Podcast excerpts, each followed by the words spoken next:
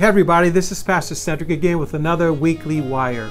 I can ask you a question. Have you arrived at a place in your life that it seems to be boring, it seems to be status quo, it seems to be here we go again, another day, another dollar, another problem, another issue?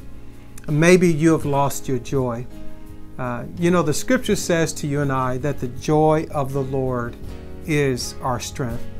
In other words, we can get up every single day and we can go through the motions and, and we could find ourselves at a place that we've lost strength, we've lost the vitality, we've lost the urgency, we've lost the just the pure joy of living life.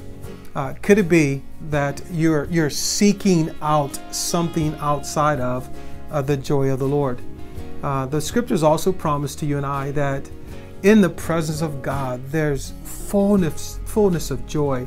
And at, at the right hand of the Father, there's, there's pleasures evermore. So, as Moses said when he was in the wilderness with the children of Israel, God, if your presence don't go before me, I just don't want to go. You know, and I think we must get to a place in our lives that we don't want to go anywhere without the presence of God going before me. I don't want to wake up and go to work without the presence of God going before me. Matter of fact, I don't want to go out on a date with my wife unless the presence of God goes before me. I don't want to spend time with my children unless the presence of God goes before me.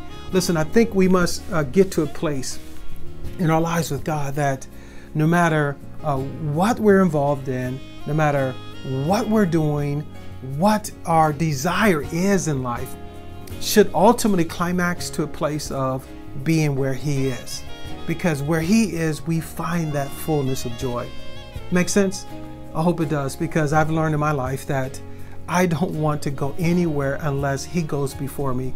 Because if He goes before me, yes, He's my protector, He's my shield, He's my buckler, but most of all, He brings me joy. I hope as you give God the opportunity to go before you, you'll never live life without His joy.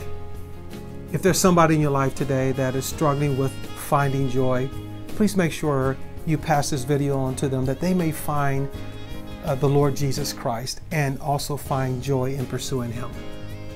May God bless you. This is Pastor Cedrick again of Commitment Church, and please visit our website at loveallnations.org. Loveallnations.org. I see you soon. May God bless you.